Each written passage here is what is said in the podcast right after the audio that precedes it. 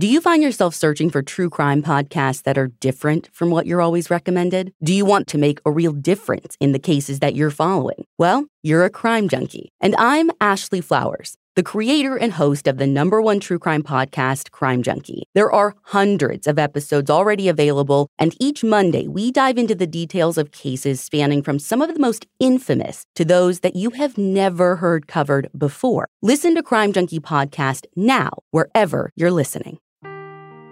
Seeking the truth never gets old. Introducing June's Journey, the free to play mobile game that will immerse you in a thrilling murder mystery. Join June Parker as she uncovers hidden objects and clues to solve her sister's death in a beautifully illustrated world set in the roaring 20s. With new chapters added every week, the excitement never ends. Download June's Journey now on your Android or iOS device or play on PC through Facebook Games. Love is more than a day on the calendar or a sign off on a letter. Love starts with you. Show off your personal style with new Pandora jewelry pieces that radiate with your love from every angle. With Pandora's vast selection of rings, bracelets, earrings, necklaces, and charms, there's endless ways to show what's in your heart. Write a love note to yourself or your best friend with handwritten charms or a personal engraving. Shop now at pandora.net. Pandora, be love.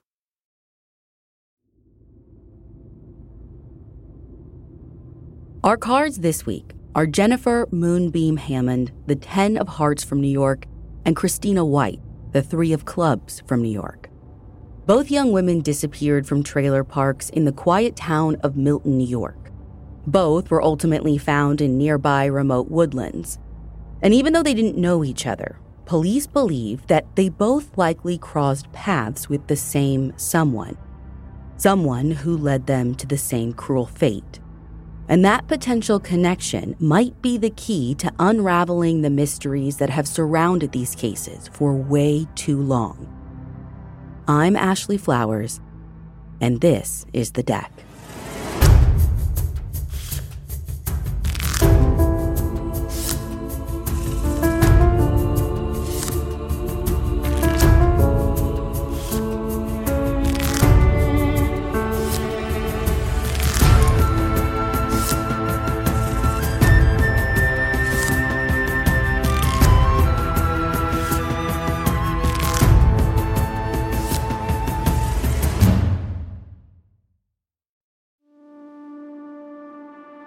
In early November 2003, police in Littleton, Colorado made a call to detectives at the Saratoga County Sheriff's Office in upstate New York, nearly 2,000 miles away. They had just gotten two reports about a missing young woman, 18 year old Jennifer Hammond. One had come from her father, who lived there, and the other had come from her boss.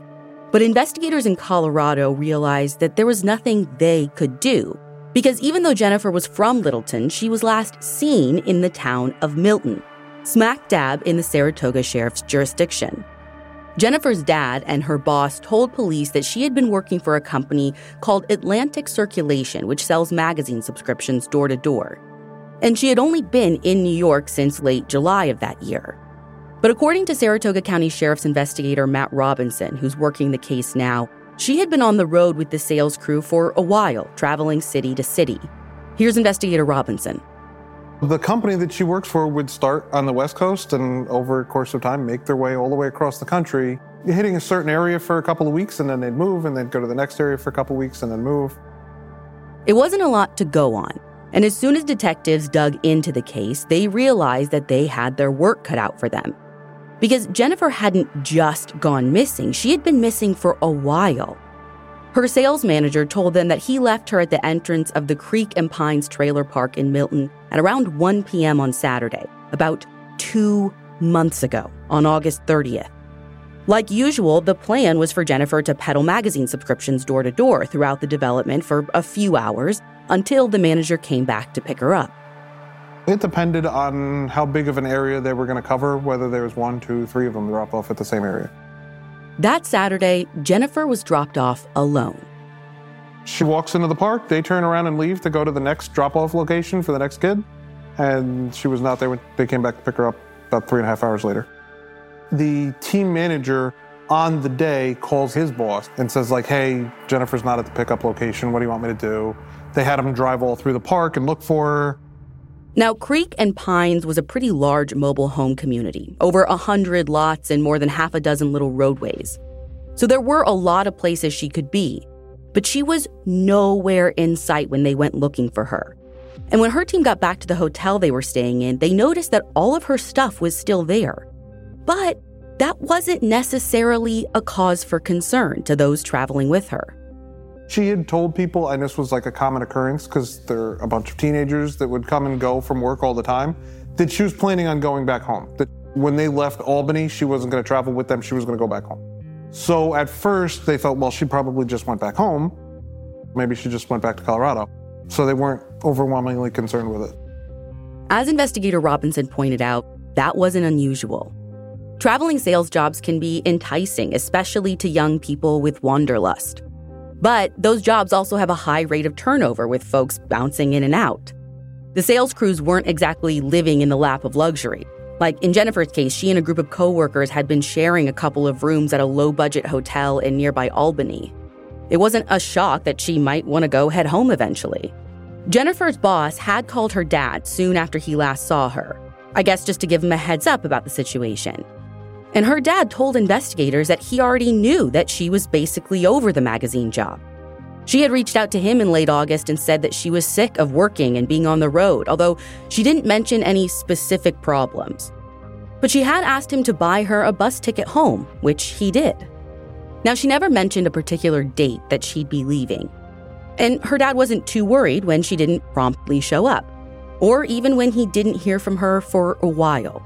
As he explained to police, it wasn't unusual for Jennifer to be out of communication. He said she was kind of a wandering hippie type I mean, her nickname was Moonbeam. Her dad kind of described her like a very free spirited person. This is what she wanted to do. She wanted to travel the country and just see places and do different things. He assumed she'd be home when she was ready. But weeks passed, and when she didn't return to the hotel for her belongings, her boss reached out to her dad again, offering to send her stuff back to Colorado. And that's when he started to get really concerned. So by the time it was all said and done, it had been more than two months since anyone had laid eyes on her or spoke to her, which was a significant gap of time for police. But even more challenging than that was the total lack of direction they had to go in. When they canvassed the trailer park the day after the report hit their desk, not a single person recalled seeing Jennifer. And even though Creek and Pines had its share of residents with questionable pasts, including some registered sex offenders, it wasn't like she had previously met any of these people or had connection to them. We had no idea. No one in that park had security cameras or anything that would offer a peek into what happened to her that day. And the possibilities were overwhelming, especially if one of those possibilities was that she'd gotten on a bus to go home because that meant she could be missing from anywhere between New York and Colorado. We were able to confirm through the bus company that the ticket was purchased, but it never got picked up. She never went to the bus station and picked up the ticket. But that didn't mean she was still in New York. Her dad said she was known to hitchhike when she was in Colorado. So the left behind bus ticket wasn't even a real clue. Maybe she had gotten a ride instead, and in that case, she could literally be anywhere in the country. Detectives tracked down other members of the magazine sales crew that she worked with, because at least that seemed like a decent jumping off point. The National Consumers League ranks traveling sales among the five most dangerous jobs a teen can have. And like many companies that employ door to door sales teams, Atlantic Circulation had a bad reputation for scamming customers and exploiting its young workers. But despite their questionable operations, they made themselves available for police. We did a whole investigation into the company and the people who worked there, obviously, the people she was directly working with, and there was nothing like a good lead or a solid connection specific to this case. And all the magazine people were cooperative with us. They didn't give us any kind of a hard time or pushback in our investigation. They didn't give them a hard time or pushback, but they didn't give them any helpful information either. They said they had no idea where she was or who she would be with. According to a Denver Post article by Howard Pankratz, Jennifer was outgoing and friendly. And investigator Robinson said she got along fine with everyone on her team, but she didn't have like a bestie who she confided in. She hadn't spoken to any of them about any kind of major, like, ongoing problem that she had or anybody that was giving her a hard time or anything like that. She had never been to Saratoga County before and didn't have any connections there besides her job. And even though she'd go out and party sometimes, there wasn't a set crowd she hung out with. It was just random people. Word of her disappearance rippled through the trailer park. But beyond that small community, I don't think anyone in the area knew she was missing. She was just an unknown missing person. Don't know where she is, don't know what to look for, don't have anybody to go question. So the case goes kind of cold, per se, pretty quickly. It just falls off a cliff. There's just nowhere else to go. It would stay that way for years, forgotten about. So much so that when another young woman went missing, it seemed like another isolated incident in an otherwise quiet region.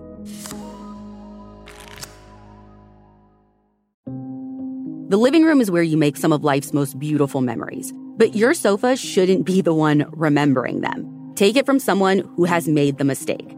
And I should have freaking known better because in our very first house, we got a sectional from Ashley store and it was amazing. So beautiful, withstood a lot. I mean, Chuck is absolutely invited on all the furniture, but you couldn't tell. And that couch, after years of service, then supported our lazy butts during COVID when we binge watched show after show after show not even so much as an indent in my favorite cushion. Long story short, when we moved houses, I was like, oh, I'll get a new couch. It costs more money. It must be better. No, I hate it. It looks like we've had it for a zillion years. Meanwhile, the Ashley couch is still thriving at my brother's place. And as if their stuff wasn't quality before, the new high performance furniture from Ashley Store is somehow even better. It's designed to withstand all the spills, slip ups, and muddy paws that come with the best parts of life. Listen, I have corrected all of my mistakes and we now have their new high performance durable furniture. I got it in this beautiful shade of blue. I got some chairs. Love them, love them, love them. So whether you're hosting and toasting or just enjoying furry friends, you can relax knowing you have the durability and convenience of Ashley Store's newest assortment of high performance furniture. Shop the life resistance high performance furniture in store or online at ashley.com. Ashley, for the love of home. When it comes to travel, we all have that happy place that we're always dreaming about. Whether it's the snow capped mountains, white sand beaches, a best friend's wedding, or even a hometown visit, we all have one. I mean, you're probably thinking of yours right now.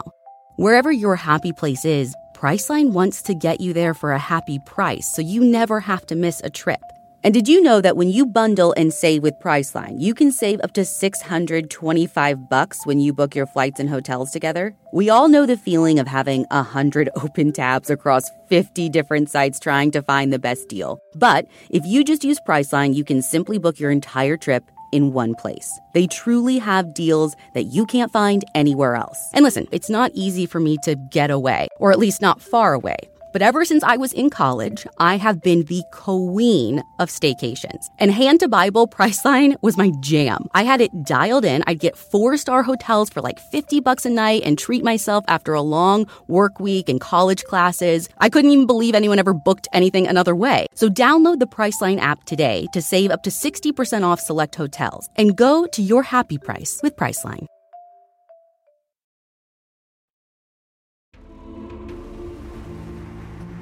Almost two years later, and a mile and a half away from where Jennifer was last seen, 19 year old Christina White left her family's trailer in the Stockade Mobile Home Park.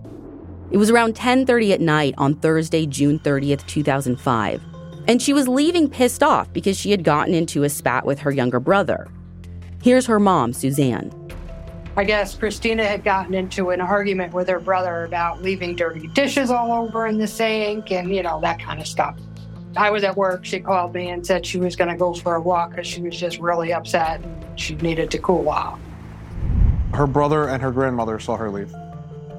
Even though she told her mom she would be back by the time Suzanne got home from work, like around midnight, Christina never returned. But everyone knew she liked to take long walks, especially when she was upset or needed to think. Sometimes she would walk for hours. So for her to just be gone wasn't immediately a source of concern. But Friday passed, then Saturday, and there was still no sign of Christina. We were calling everybody that she knew, that we knew that she knew, and nobody had seen her. It wasn't uncommon for her to go for a day or two, but after a couple of days, nobody hears from her, they don't see her, her mom got concerned. On Sunday, July 3rd, Suzanne called police to report Christina missing. The early consensus among detectives was that she might have run away. Maybe she was cooling off after the family disagreement.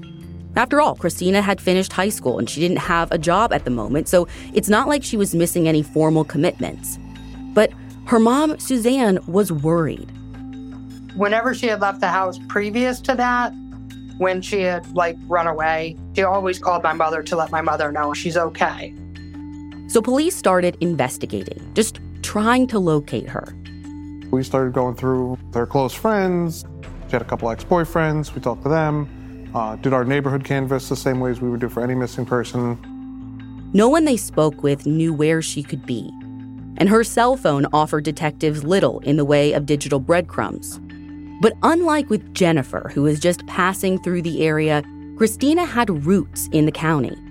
People were more aware that she was missing, and they had more to offer in terms of leads. For instance, three different people reportedly saw her walking down the highway Stockade Trailer Park is on. But investigator Robinson says he's not sure how reliable those sightings were. None of the witnesses were positive that it was her they saw.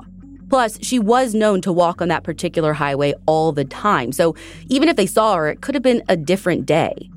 Not to mention, they all said they saw her at different times and different locations along the road, Although, in general, it seems like they placed her clear across town, about three miles east of Stockade, possibly in the early morning hours of Friday, July 1st. Now, Suzanne told us that Christina had been diagnosed with bipolar disorder with schizophrenic tendencies. She was prescribed medication but hadn't been taking it on a regular basis, and she didn't bring it with her when she left that night. The only things missing, along with Christina, were the things that she always carried with her her cell phone, her wallet, and her knives. And that might sound unusual, but these weren't like kitchen knives. They were decorative, folding knives, something that you might find like in a gift shop. She always had one or more on her. From what I gathered, it seemed like they were more of an accessory to go along with her gothic style, not something she had for self defense. Now, investigator Robinson said that none of Christina's loved ones were alarmed about her immediate mental state or well being. But as days turned into weeks and then months, the urgency to find her grew, especially when police started monitoring her bank account. Christina got disability benefits and the money was direct deposited to her, but she hadn't been spending it. In fact, they saw that she hadn't touched her account at all. The aspect of the investigation changes from she's a teenager who's out doing something stupid somewhere to maybe this is more something else you know, after like a week, I told my father she's not coming home. Unfortunately, Suzanne was right. On Friday, March 10, 2006, a hiker walking his dog through an offbeat and densely wooded area in Daketown State Forest in the town of Greenfield, which is about six miles away from Christina's home, he made a grim discovery skeletal human remains.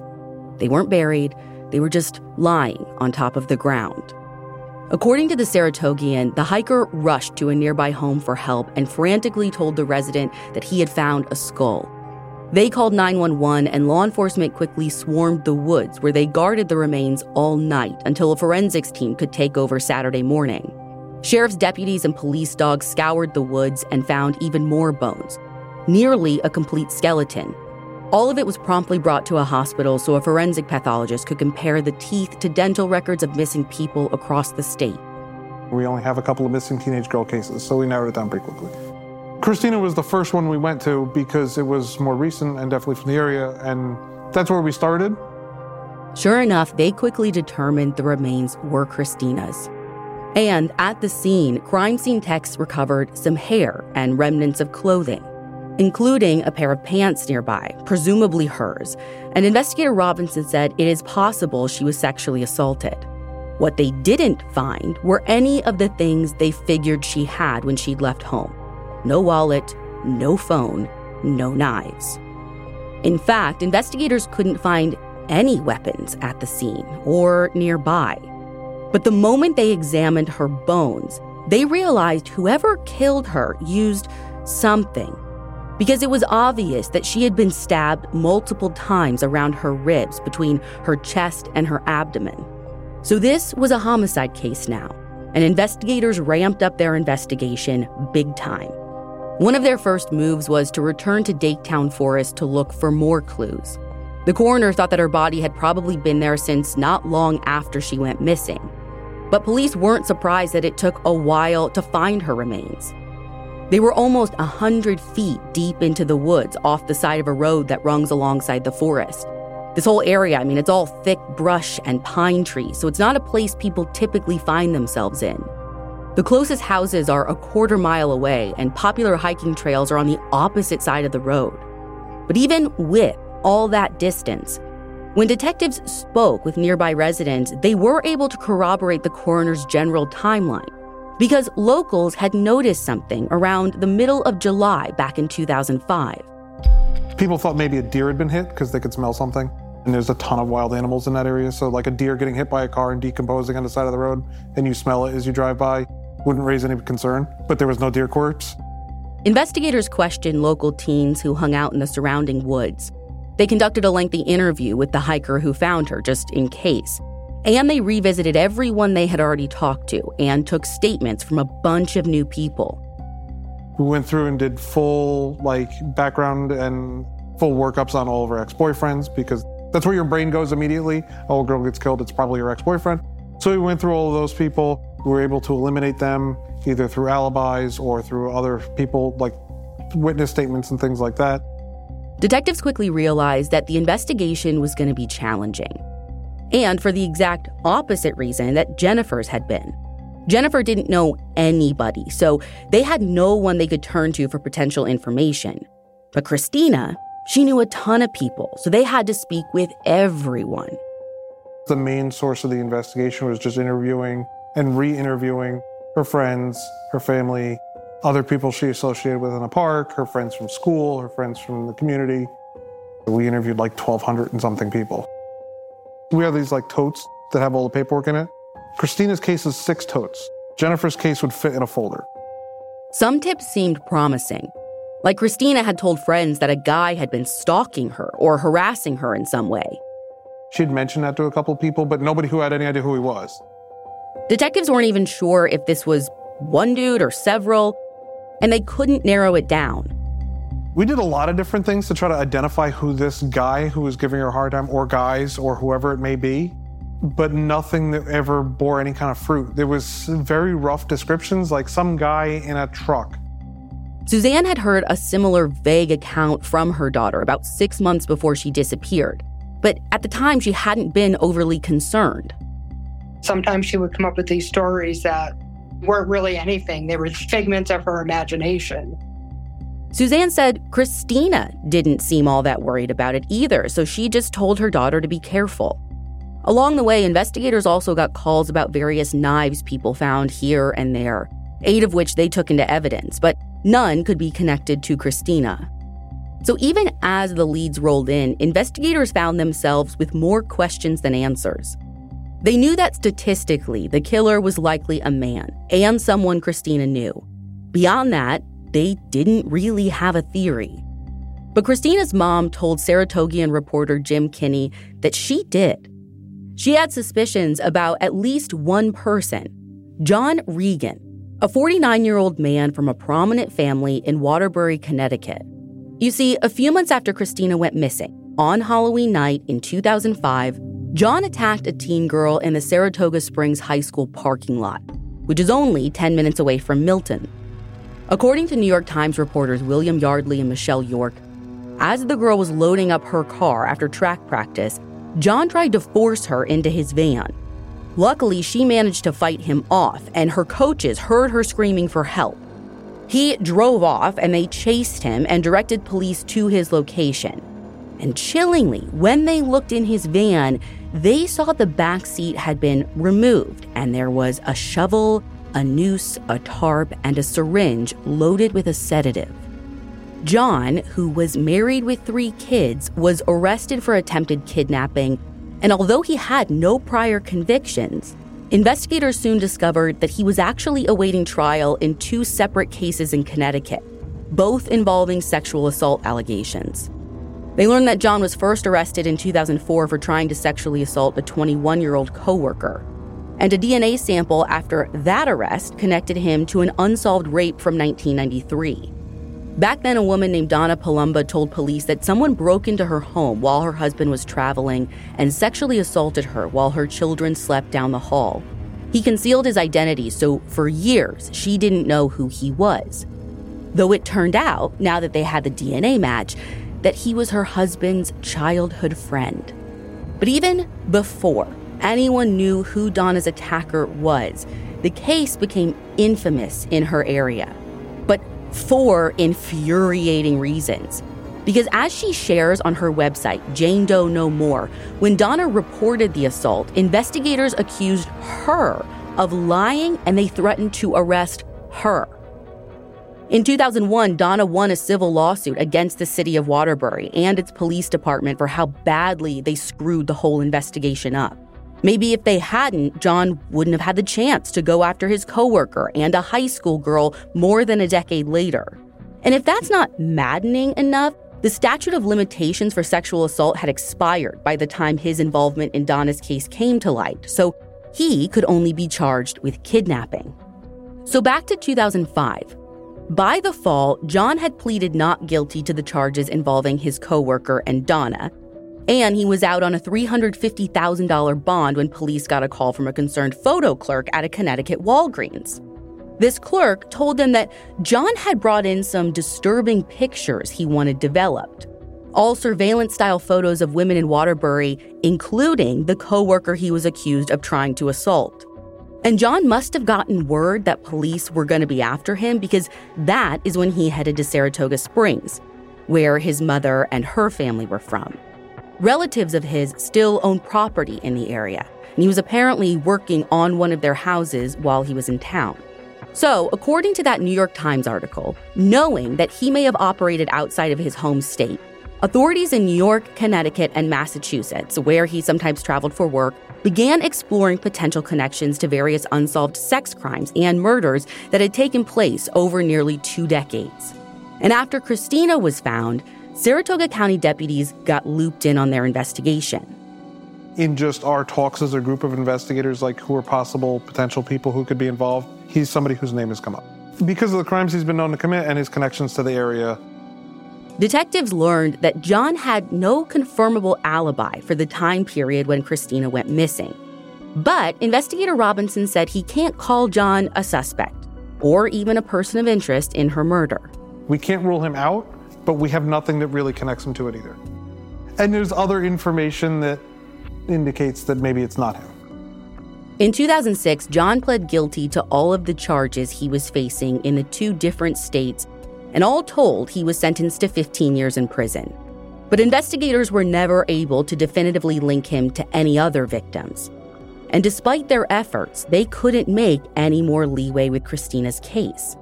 Until Sunday, October 25th, 2009, when another awful discovery changed everything.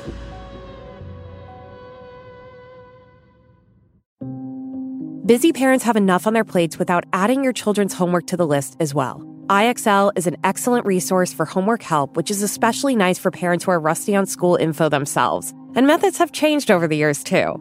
IXL Learning is an online learning program for kids. It covers math, language arts, science, and social studies. It's designed to help them really understand and master topics in a fun way with positive feedback. And you get one site for all the kids in your home, pre K to 12th grade. There's a reason why IXL is used in 95 of the top 100 school districts in the US.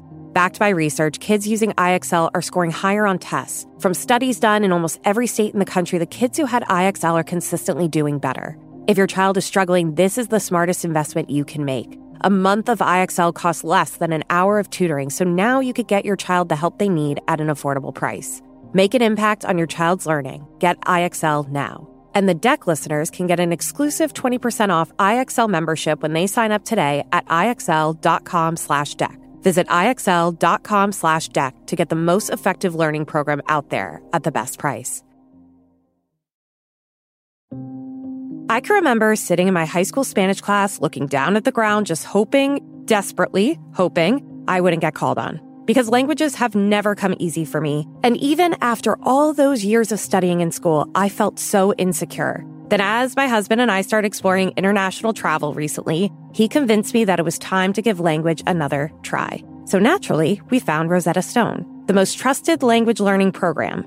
It's available on desktop or can be used as an app on your phone or tablet. Rosetta Stone offers 25 languages and they have a true accent feature that gives you feedback on how well you're pronouncing your words. As my family continues to explore future travel, I know I'm going to take advantage of that because I want to feel as confident and respectful as possible. Don't put off learning that language. There's no better time than right now to get started. For a very limited time, the deck listeners can get Rosetta Stone's lifetime membership for 50% off. Visit rosettastone.com slash deck. That's 50% off unlimited access to 25 language courses for the rest of your life. Redeem your 50% off at rosettastone.com com slash deck today.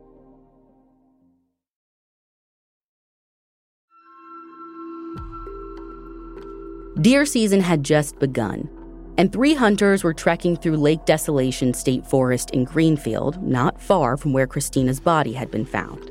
This terrain was rugged and the area was isolated. They weren't on a trail, and the closest road wasn't even paved. There's nothing out there. You can go for like a mile in any direction. There's no houses, there's nothing. So they were shocked when they stumbled upon part of a human skull. According to Times Union reporter Dennis Yusko, law enforcement initially thought it belonged to a child under the age of 12. And there were a few possibilities for who it could be, including a name that will be familiar to crime junkies Jaliek Rainwalker, he was a boy who disappeared under very suspicious circumstances from a town about a half hour away in 2007. But based on various local news coverage, it seems like investigators ruled him out pretty quickly. As they searched the area with a fine tooth comb over the next few days, they found more and more remains, including a portion of an orbital bone, the bony structure around the eye. They also found a lower jawbone with teeth, a few of which had unique dental work. And thanks to teeth and dental records, police were able to quickly determine that this actually wasn't a kid. It was 5 foot 2, 110 pound Jennifer Hammond. Now, remember, the investigation into her disappearance had never gained any traction. We didn't know if she was actually here or she had hitchhiked to, to Indiana. We had no idea. Until we found her, that case really hadn't gone anywhere at that point. But finally, detectives had something they could work with. And one theory came together almost immediately. They suspected that whoever killed Jennifer also killed Christina.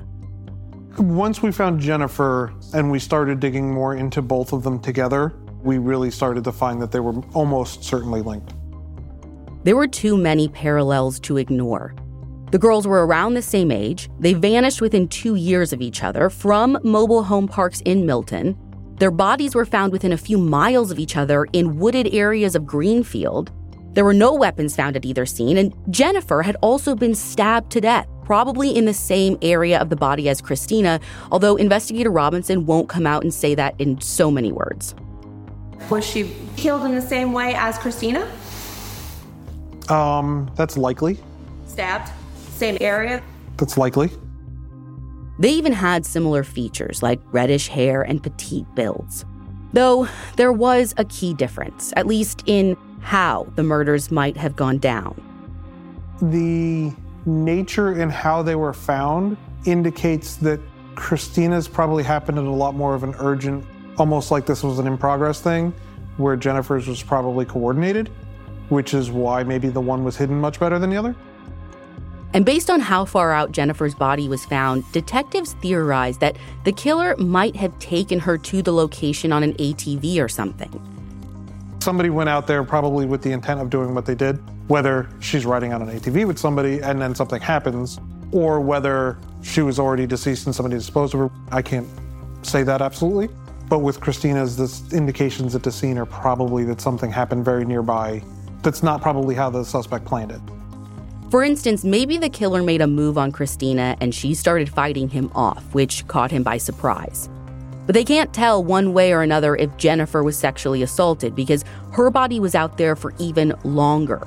Although it's not clear exactly how long. There were only tiny scraps of her clothing left, and leaves and dirt had built up on her remains, which, like I said, were mostly above ground. Although Detectives couldn't tell if the perpetrator just didn't bother burying her because the terrain was rocky and he figured no one would find her, or if maybe she had been buried but was unearthed naturally over time. So it's not like the neighbor can say, you know, anything about something that they saw or heard or smelled or anything like that. She's out in literally the middle of nowhere. But the nature of both scenes indicated that the killer probably knew the area pretty well. Where they were found, that's an area that you're not going to know about unless you knew about the area, right? So whether they were a resident or somebody who at least frequented the area. Detectives started looking for links between Jennifer and Christina, any overlap between people they hung around, or anything, really. But if they ever found something, investigator Robinson's not saying. They also spent some time trying to determine if their deaths were connected to another disturbing local situation, which will also be all too familiar to crime junkies. That's the 1998 disappearance of Suzanne Lyall. Suzanne was 19 when she vanished, and she was from Milton. But Suzanne, who was in college, went missing near her SUNY Albany campus. And even though detectives can't be sure the cases aren't linked, at least not until they're all solved, it just didn't seem likely. So they cracked open John Regan's case file again. By this point, John was serving his sentence in an upstate New York prison. Presumably, he never confessed to anything about Jennifer or Christina, because if he did, I'd be telling you a different story.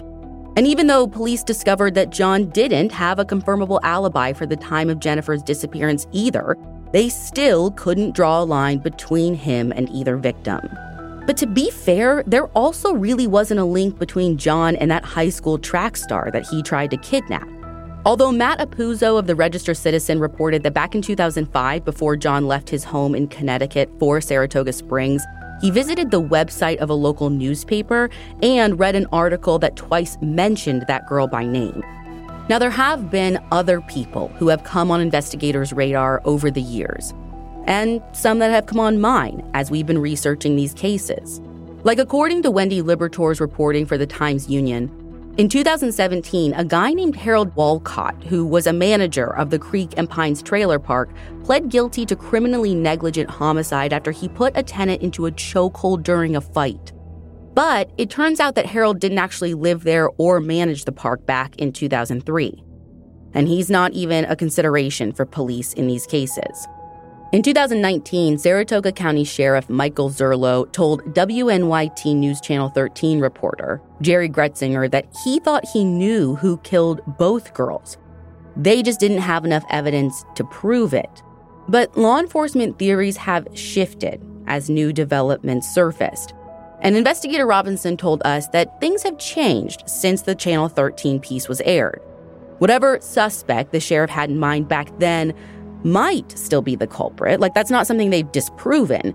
But at this point, they don't think it's the most likely scenario anymore. I've had the cases since 2016, and we've done some stuff with it, especially on the technology end of things, because technology just continuously advances. So we've tried to do a couple of different things there. Even though he wouldn't elaborate on any current working theories, Investigator Robinson did imply that at least one person he's eyeballing lived in the Creek and Pines trailer park back when Jennifer went missing in 2003. Though it's worth noting that now that trailer park is known as Ross Acres. What's interesting is if the witness accounts about Christina walking a few miles from her home on the night she left are accurate, that means she went right past the road that Creek and Pines is on. The entrance of it is literally less than one sixth of a mile away from the intersection that she would have gone through. And this really is where the episode was going to end. But after we sat down with investigator Robinson, a new potential lead came to light. Just in late September of 2023, a nine year old girl was kidnapped while riding her bike at a state park campground about 25 minutes from Milton. After a harrowing two day search, police arrested 46 year old Craig Ross Jr. According to Times Union reporter Brendan J. Lyons, he was caught after investigators lifted a fingerprint from a ransom note he allegedly left in the girl's family's mailbox, which matched prints on file from an old DWI arrest. They tracked him down to a camper behind his mother's mobile home where they found the girl alive, thank God, and hidden inside a cupboard. State police had recently investigated Craig after he was accused of sexually abusing a different girl that he knew. But apparently, he denied the allegations and the case was closed without him being charged. So, what does this have to do with Jennifer and Christina? Well, Craig and his family are longtime locals. His mother's trailer, which she's been living in for three decades, is only about a thousand feet away from Creek and Pines. And Craig lived in the same trailer park as Christina in the early 2000s. Which, again, this trailer park also changed its name later. It's now known as Saratoga Village Mobile Home Park. So that means that their time there probably overlapped, since Christina's mom, Suzanne, said that her family was there for about five years when her daughter went missing. But she did say she doesn't remember ever meeting or knowing Craig. Now, the sheriff's office is assisting the state police with the recent kidnapping case. And as of October 2023, investigator Robinson said they were looking into potential involvement Craig might have with any major cases in the area, including Jennifer's and Christina's. But he also said that there's no evidence linking him to either homicide. According to Brendan Lyons reporting, the investigator wouldn't disclose if police ever interviewed Craig about Jennifer or Christina. But he said Craig's name had never surfaced in their investigations. At least, quote, not with any kind of significance. End quote. So for now, the search for a killer or killers continues. I still hope that with all of the knowledge that's out there nowadays and everything that can be done, that they figure it out. Police are optimistic that both cases can be solved. Somebody somewhere knows exactly what happened. I would say to like listeners or anybody in the public, if you think you know something, call me. If you have any information about Jennifer Hammond or Christina White, please contact the Saratoga County Sheriff's Office at 518 885 6761. The Deck is an audiochuck production with theme music by Ryan Lewis. To learn more about The Deck and our advocacy work, visit thedeckpodcast.com. So, what do you think, Chuck? Do you approve?